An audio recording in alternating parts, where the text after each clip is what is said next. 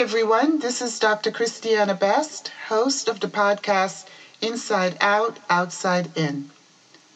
This podcast was developed for and by colleges and universities and its surrounding and supporting communities.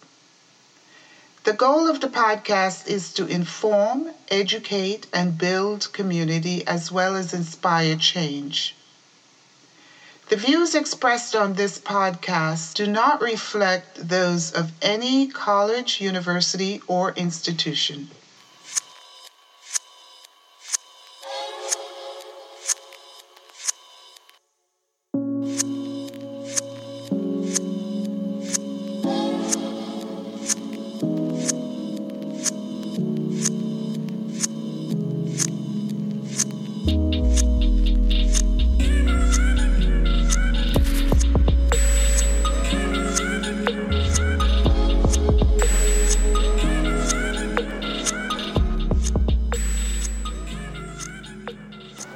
Today's topic is COVID 19 vaccine.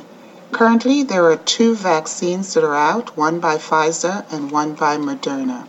At the same time, there is a great deal of confusion and concern around issues of safety, around issues of trust, and certainly around uh, the equitable distribution of the vaccine to communities of color. For today's episode, I have five guests.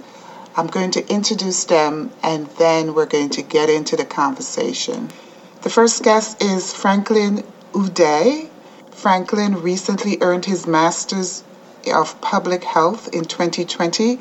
Currently, he's working as a clinical research assistant at the New England Sickle Cell Institute. He chose public health because he wanted to be in a space where he can address health disparities and inequities. Next is Maria Antoni, and she's a second year medical student at the University of Connecticut of Medicine. She has been involved in bench research surrounding involvement of testing, sensitivity, and specificity, as well as cost and time effectiveness COVID 19 testing at the health center.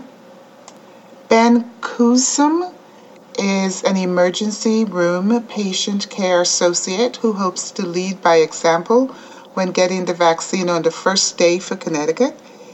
He got his degree in biology at the University of Connecticut and plans to return for his master's in respiratory therapy. Alexis Howard is a licensed clinical social worker who currently work as a program director of the coaches in child welfare with Hunter College, Silberman School of Social Work in New York City. Alexis is currently a doctoral student at the Graduate Center of the City University of New York.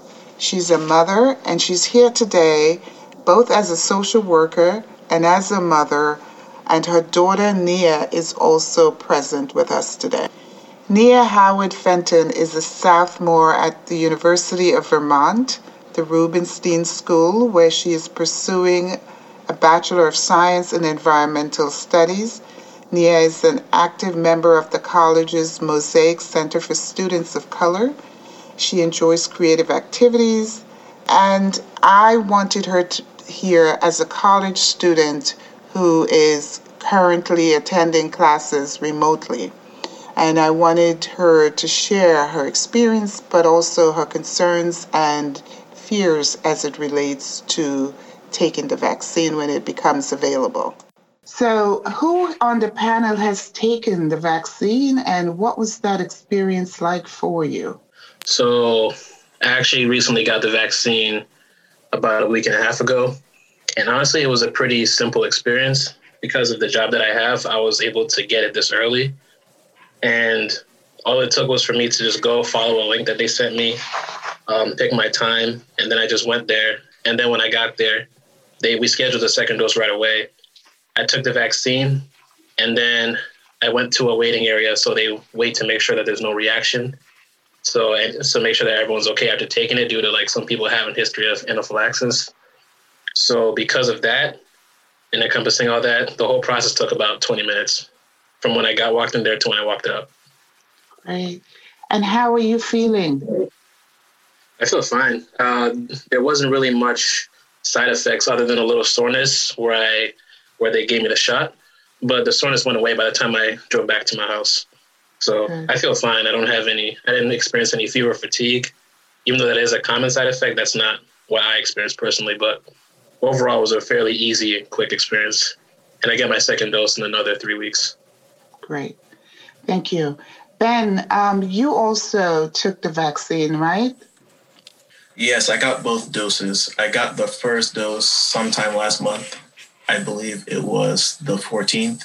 And I got my second dose on Monday, this past Monday. And actually ran into my manager because when they had the they had 15 doses, it was the first day the doses had been released in Connecticut. And my manager we ran into each other. She asked me if I was interested in taking the dose and representing the emergency department and I thought about it for, I don't know, about an hour because I was a little nervous. But then I said yes. I was like, why not? So then I took it and I had a sore arm for about two days. The 24 hours after the vaccine was when my arm was the sorest. But with the second dose, I had a sore arm for one day and the, the soreness was was very sore, maybe 12 hours after the vaccine and it was more spread out. Um, I felt it in my shoulder blade and my forearm, but besides that, no other side effects. I feel fine now. And how long ago did you say you took it? Uh, four days ago, on Monday. Okay, great. Maria, you work, you're a medical student, and I was told you haven't taken it or you weren't given the opportunity to take it. Why is that? Yeah, so actually, since recently, I think I had spoken to Sneha about this last week. But your sound really... is not coming. Uh, if you can speak closer to the microphone. Yeah, can, can you hear me better now? Yes. Okay. So actually, um, since last week, we were actually given instructions on how to get the vaccine. Uh, we do see patients once every week, and we were on break. So I think that they were taking a little while to get back to us for scheduling and just making sure that they had enough doses to fully vaccinate an entire class of 110 students. So we actually got the um, the link to sign up, and I'll be getting mine on Tuesday. Okay, great. So, um, is it a voluntary thing, or was it mandated the three of you from your jobs um, to take the vaccine? So, for me in particular, because I work in clinical research and my job does involve contact with patients, and because they have sickle cell, they're considered a high risk population. So, I was able to get access to the vaccine because of that. So, because of my contact with high risk, with what they would consider a high risk population at my in place of employment, I was able to get the vaccine earlier, and it wasn't necessary. It wasn't mandated for us, but um, my boss and my PI did encourage us to uh, to get it.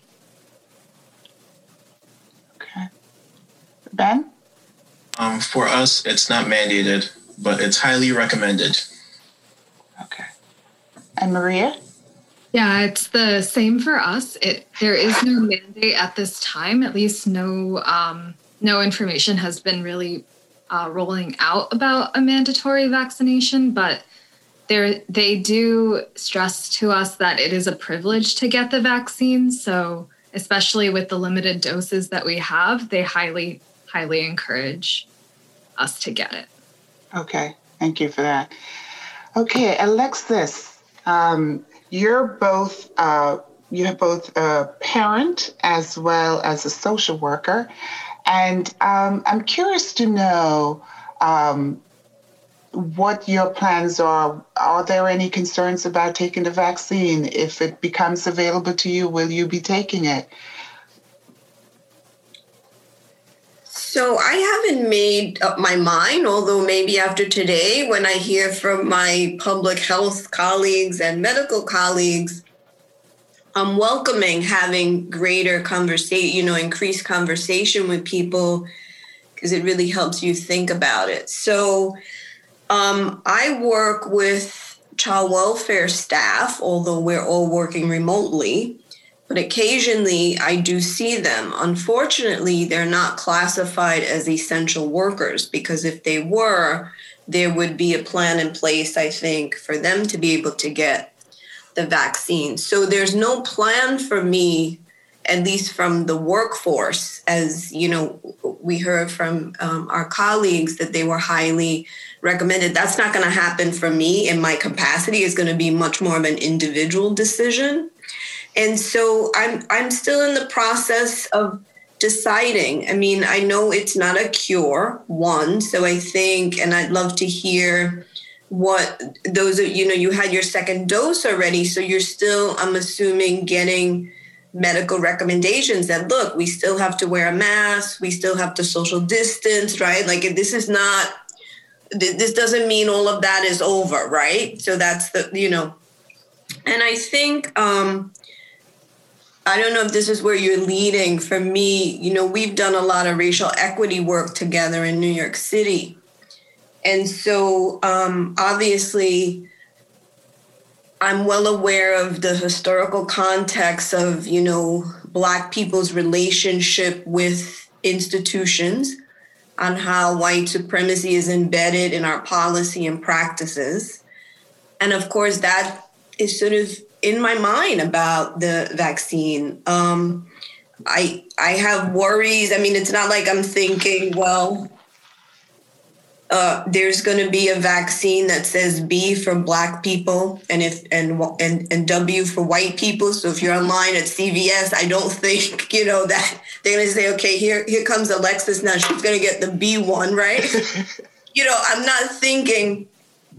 I'm not thinking that. Although you know, what I do think about is even for getting the testing, um, there were areas where uh, they were drive up testing only, not walk up testing. And so, what does that mean? You know, as a social worker, I think about what does that mean for people that don't have access to their own transportation? Do you take an Uber to go get, you know?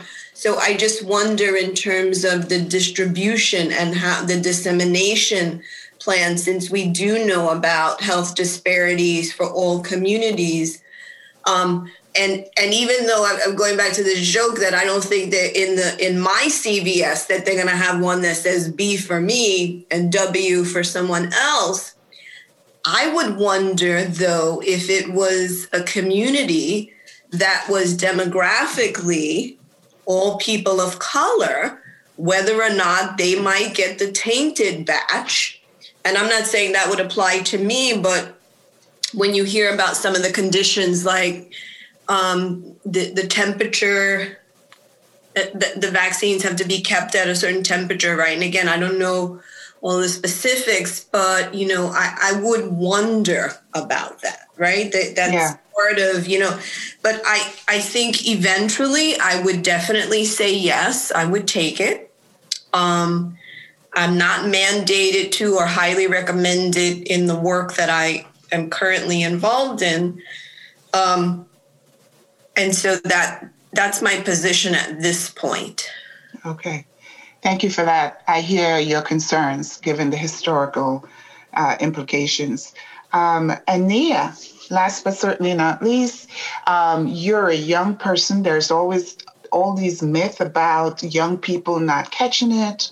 Um, and of course, um, you know, you're a college student, and while you're currently attending remotely, I'm sure at some point you want to return to campus. So, are there any concerns? Will you take it if it becomes available?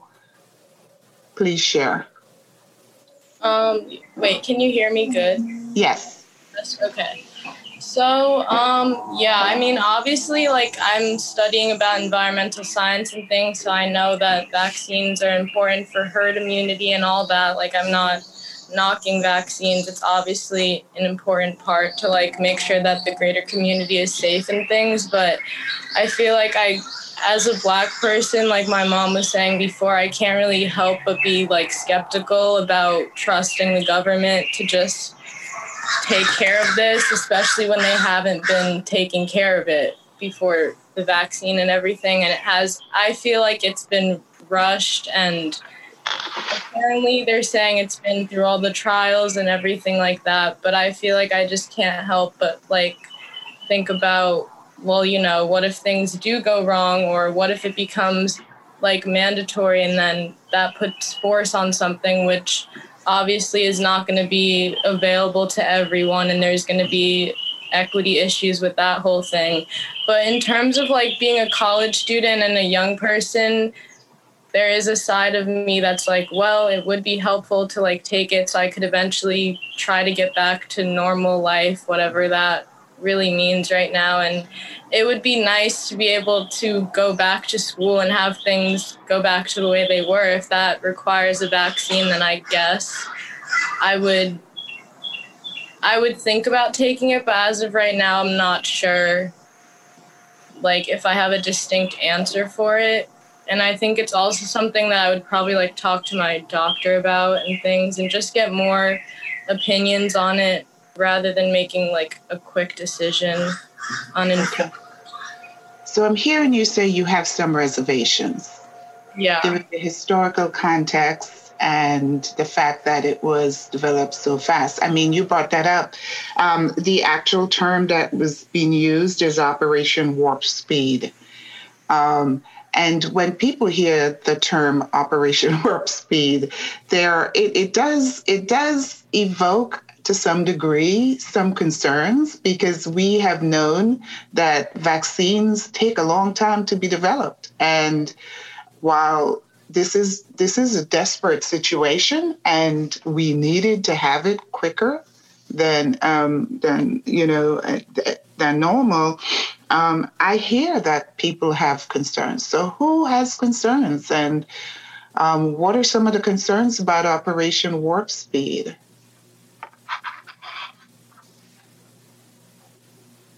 So, it's understandable that there is concern regarding the vaccine, and there's a lot of different layers as to why people would would feel skeptical about taking it in the first place. Obviously the term Operation Warp Speed is kind of provocative in a way that's making people wonder like are they rushing this vaccine?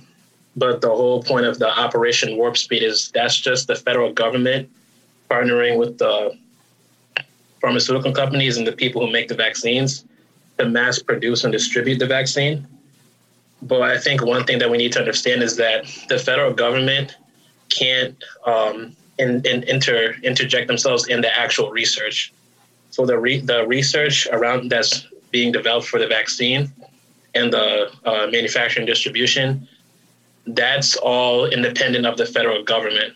The, what the federal government can do is provide money for the funding for the research, and then when the vaccines are ready, that's when they buy the doses from these companies. So when Pfizer like sells however many doses to the federal government, or Moderna sells those doses. So the federal government does have a role in more of the legit, the logistical side of it. That's what the point of Operation well, that's what that's what like they're saying that the point of Operation Warp Speed is more the logistical side of it. And I think just because of the whole idea of rushing a vaccine, and they hear Warp Speed, they're thinking, oh, they're just trying to rush this through and just give it to all of us and make us take credit for it. And another thing that I feel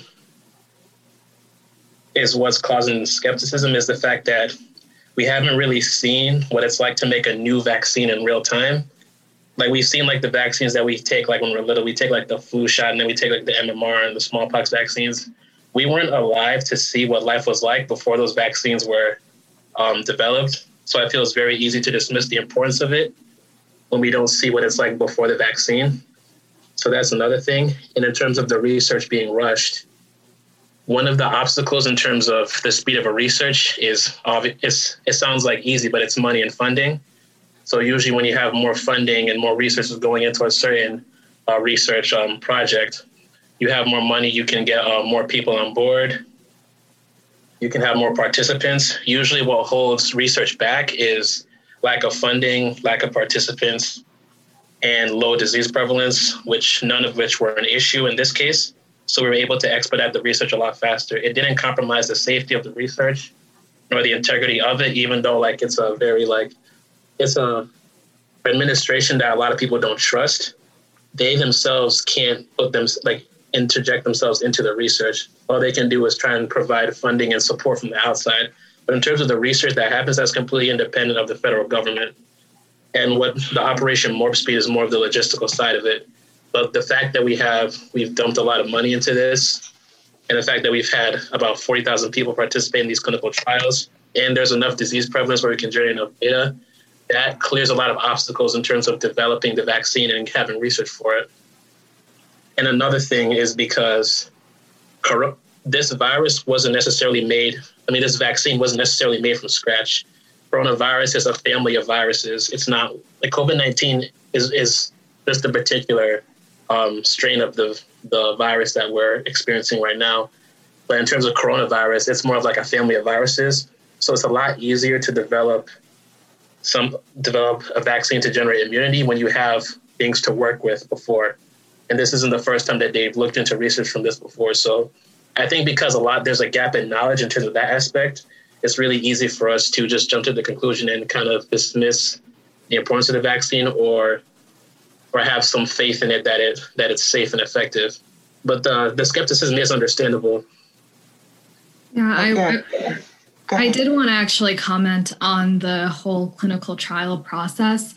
Um, I've actually been more so involved in the preclinical lead uh, lead discovery of mul- multiple um, clinical trials. I actually interned at the NIH two summers ago. I was going to return, um, and we we were reviewing uh, one of the drugs that was actually used currently on the market for COVID nineteen. If you're admitted into the hospital, and when you look at an, any given, either if it's a new um, drug brought on market, or if it's a drug, or if it's a vaccine, or if it's a medical device, there are a lot of um, hoops that any given uh, company has to go through. And the first phase really revol- revolves around developing an idea of how much you should give for the vaccine and then its safety. And then there's multiple um, scaling up of that process until you get to a point where you know this safe dose, you know the safety profile, how it's um, being cleared from the body. And for the case of vaccines, it's a little different than drugs. Um, but then you also know the population of people that might experience adverse effects, and then you can bring it into market. And so we should know that there has been multiple um, safety and fail-safe methods put into place before it can even touch a human being. So um, I I did want to mention that. Um, and then a lot of the times, and this is why it actually took nine months for the vaccine to really take off, is that there's so many other leads that are dropped off during the preclinical lead process. So this this is like an emerging these two Moderna and Pfizer those are the ones that have gone through that strenuous process of being deemed safe, being deemed having the effective dose, providing virus neutralizing antibodies, and then eventually, um, now that we are having more people taking it, we'll get more emerging data. But the concerns of safety, I would say, have been determined previous to the vaccine being put on the market. And then again, like Franklin had mentioned, a lot of this is based on a vaccine discovery process that has been integrated in um, biomedical research for a very long time now. So, and I also wanted to put a little emphasis on something you said before about the safety, and as being me, me as I work in clinical research myself, whenever we open a new study for a drug or, or a certain drug or treatment, that drug has already gone through so much rigorous um, examinations and process before we even get the before we even get the study to open up and enroll. So, so it's not like they just like come up with something. Okay, let's see if this works. There's a there's a there's a specific process and rigorous examinations that these things go through to be deemed safe and effective. And the time span that it took for it to happen didn't compromise that process. This is just a matter of just modern science, first of all. Like we're just able to do things in a few months that took years before. And just the fact that we've already had so much funding and money put into this, plus coronavirus. It's the coronavirus itself, the family of viruses, isn't a new virus. So this wasn't necessarily made from scratch. So we had a lot to work with already, and due to the urgency of the situation, we were just we just had to put everything we had into it. So that was able to expedite the process, but it didn't compromise the safety of the vaccine. Okay. Well, thank you to both of you. Um, it's really helpful to hear from folks who are actually working with the population who's been vaccinated, those of you who have taken it. Um, I think it's going to go a long way in building trust in some of the communities that have concerns. But I don't want to negate the concerns because I think the concerns are real. Um, when you take, for example, some of the studies that have done in the past, right? So the Tuskegee Institute study with syphilis, and then also there was, uh, you know, the government and their role in some of these studies, um, like the CDC study on the MMR, right? The MMR vaccine, where um, it was found that um, when Black children were vaccinated prior to age three, they were more apt to come down with autism and they didn't notify the population you know so people have had some real historic, but certainly um, real reason to have to be concerned.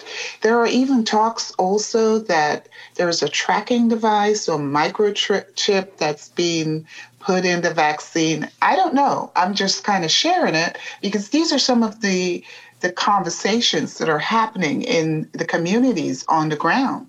And so people are hearing this. There's a, a real, a reality to being disproportionately um, oppressed through science historically, starting with slavery, right?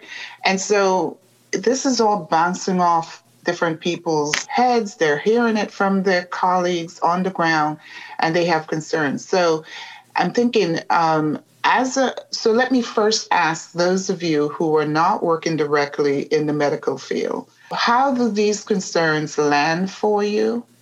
And those of you who are working in the medical field particularly you franklin as a as a public health person what else can you say to the black community or communities of color? What can you say to them to help them understand that this is one of those times when we can actually trust science and trust the government and that they'll do right by us. And they won't have two different types of vaccine, one with a B on it and one with a W on it. Or, or that the vaccines that are not kept under the right conditions will not will be given to black people because there are kind a lot of concerns out there and I don't want to ignore them. So um, I'm going to ask Alexis and Nia to just talk about some of the concerns they have or those concerns they've heard from friends, colleagues, peers. And then we'll move on to those of you who are in the medical field to talk about what is it that, what else can you say? You've said a lot, but what else can you say to help us um, debunk some of the myths out there? I think, I mean, I'm older than probably everyone here.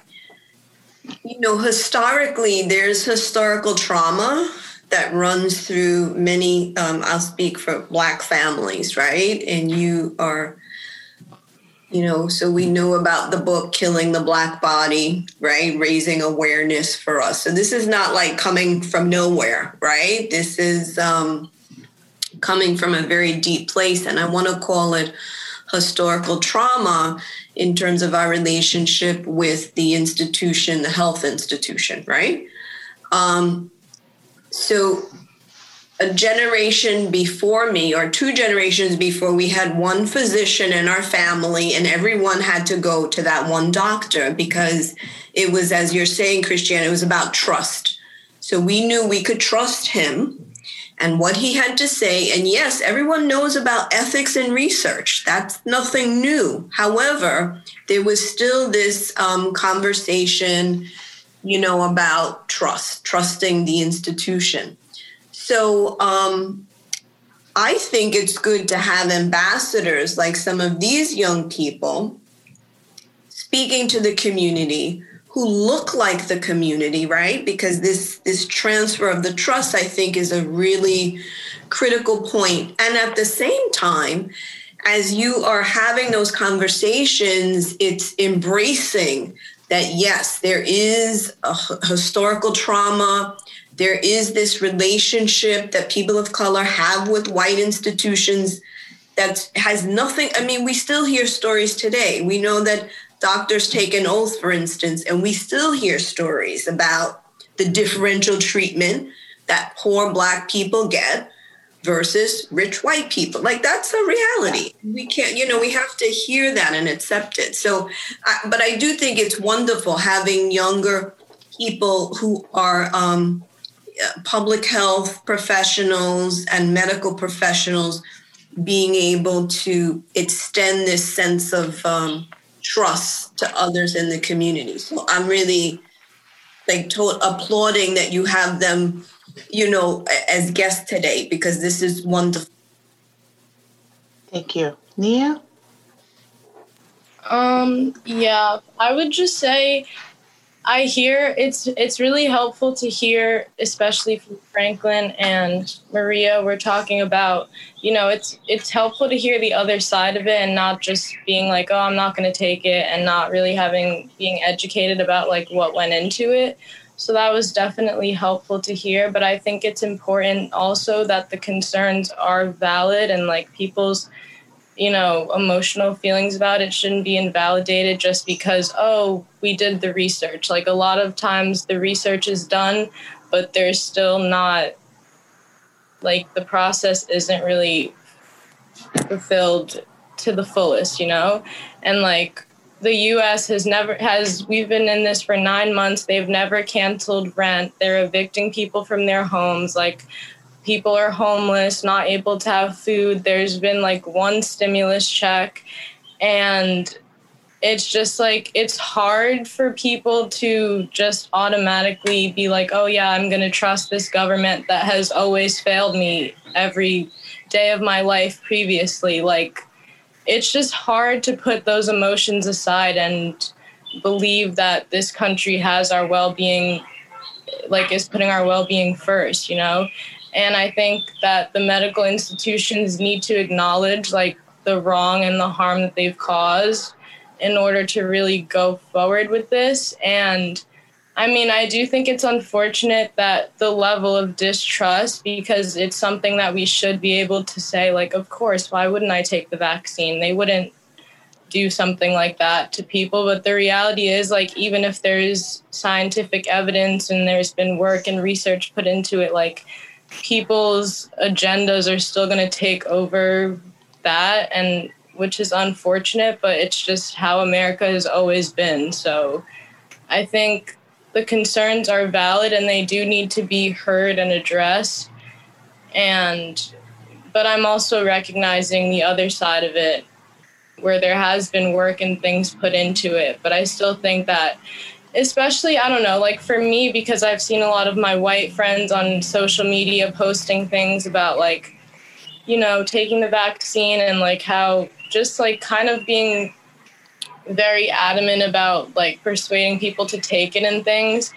And then they'll say things like oh how could you even like question whether you should take it or not? And it's just i feel like it's hard for people to see the other side of it which makes sense because they've never been like had not been able to trust their own government but i do think that the concerns like need to be addressed um, by the government thank you for that so, those of you who are working in the medical field, you heard, um, and and you know, I'm sure you're hearing it from people in your personal lives as well. Um, how incredible hard it is to trust the American government if you're a person of color, um, and and trust institutions. Given our president, our, the president, our outgoing president, right? I mean, he hasn't made it any easier, right? So. Um, given Donald Trump's um, racial divisive um, uh, behaviors, um, people are just not trusting anything coming from under his governance or his administration. Um, so please help us understand if you had to talk to people in your community, your personal community, not your professional community, what, what can you say to help us um, get over the, the, the, disbelief, the distrust, um, to a place where we can start to think about taking the, the, the, the vaccine? and trusting the vaccine with our loved ones, particularly our children and our elderly, right?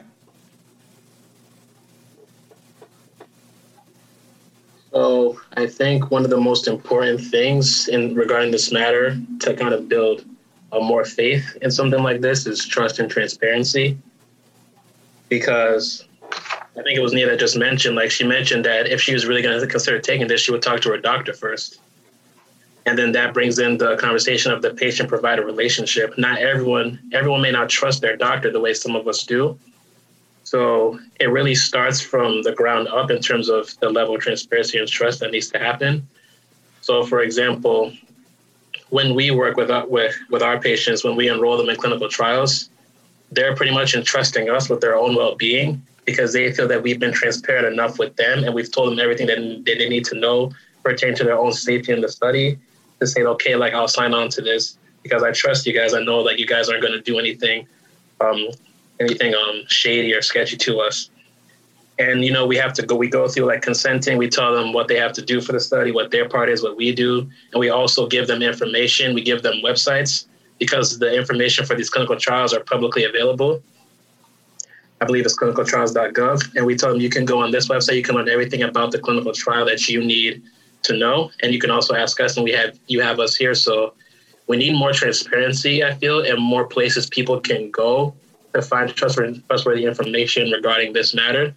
And I feel we need to help people understand the, the whole idea of vaccines because I feel that we don't we don't talk enough about it. It's just kind of the thing that we just go do once once a year when they take the flu shot. And People just say whether they're going to take it or not. But there's real reasons behind why we do this, and it has to start with the transparency from like the the pharmaceutical companies to like the state health departments down to like the doctors and the patients. I feel there has to be transparency at every level because if something's disrupted somewhere, it's going to make it harder for the rest of us because we're not going to necessarily have trust if we hear that this person over here had this issue. And then, like, okay, like if I go to my doctor and she tells me something different, who do I believe? I feel the lack of transparency regarding like vaccines and public health as a whole has really hindered the the faith in it, as well as this kind of militarized fashion that we have when it comes to something like this. So, because a lot of people wonder, like, where is it going to be required? Like, it's not going to help anything if we just roll into this neighborhood and say, hey, we, you have to take this vaccine. If you don't take it before this day, we're going to fine you. That's not that's not like a good way to approach it. We, when it comes to vaccines or public health as a whole, we have to we have to approach this in a more nurturing way or like in a in a way that we look to nurture rather than try and rule and like dictate over so instead of saying like hey like coming to a governor or a health department hey you guys have to give your people this vaccine at this rate or else we're going to do this or we're going to take funding from you and that just results in like a whole militarized authoritative fashion to distributing a vaccine when we should really be like hey like this is the issue that we see is happening where you are this is our solution. So how can we work with you to ensure that your population, the people that you're responsible for, are able to get this efficiently and that it's safe and effective and that their safety is a priority rather than just rolling into a neighborhood where trust can already be hindered and we're saying, hey, you have to take this vaccine, you don't have a choice. Okay, thank you. Maria, did you want to say something? And also, Ben, I'm going to come to you next. Yeah, um, I actually, when when we were discussing this, actually, the reason I had met Sneha, I think last time we, is that I, I actually used to do research at WIC at, in um, in Hartford, and so I actually spent quite a bit of time with the population that has been for generation been ma- marginalized in research as well as taken, you know, advantage of in through research procedures um, in the past, and, and Alexis had mentioned a few of the trials the MMR trial, the Tuskegee trial, and I I do have to recognize that you know um, there is there's two sides. There's a role for uh, Black and Brown people to be in research and be um, represented in, in the in the work, but then there's also it, it's not just enough to say that we need to include them in the research. It's we need to really take that extra step to ensure that they understand and that it's very transparent what we're acquiring from them and what they're contributing to. Um, and I don't, I, I can't always say that that process is always very clear. Um, and the the second thing is that um, you know it as a in, in terms of provider patient relationship. Um, I actually spent quite a bit of time in dialysis um, during the COVID pandemic. I I mostly did my um, clinical like work doing um, telemedicine calls related to patients undergoing dialysis. And so that's a very um, vulnerable population, not only because of they're medically vulnerable, but many of them have coexisting comorbidities um, that would make them more likely to suffer major consequences from COVID, but also they experience a lot of health disparities. I think that uh, patients in the dialysis group they they experience some of the most health disparities that it, it's it's such a stark um, difference from any other specialty I've I've experienced um, so far in medicine, and you know working in that population, I realized kind of how how far just knowing someone's story can go.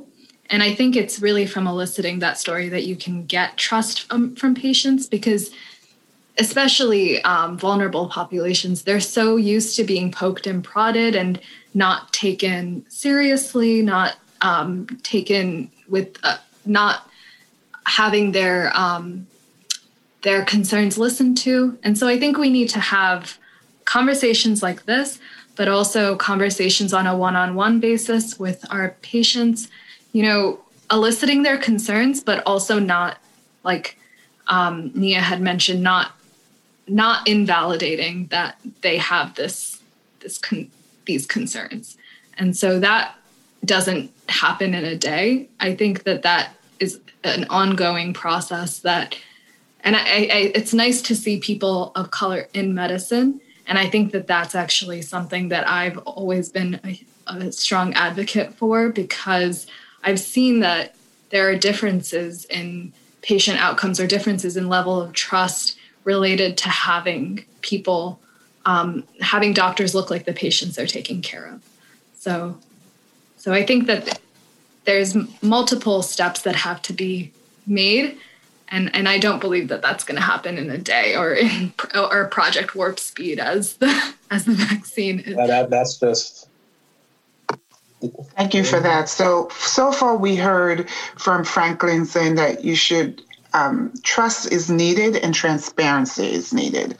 And also from Maria, we're hearing you say knowing people's story, listening to them, listening to their stories, and validating their concerns are ways of or strategies of communicating um, around the uh, validity and also the strength of of the vaccine. Um, and I just wanted to check in with Ben to see if he would like to add anything to what he heard already or emphasize anything. Yeah, so Franklin mentioned um, trust a lot. And like, how can I tell people to take the vaccine if I don't take it myself, you know? Like, if I take it, then I'm walking the walk and I'm talking the talk.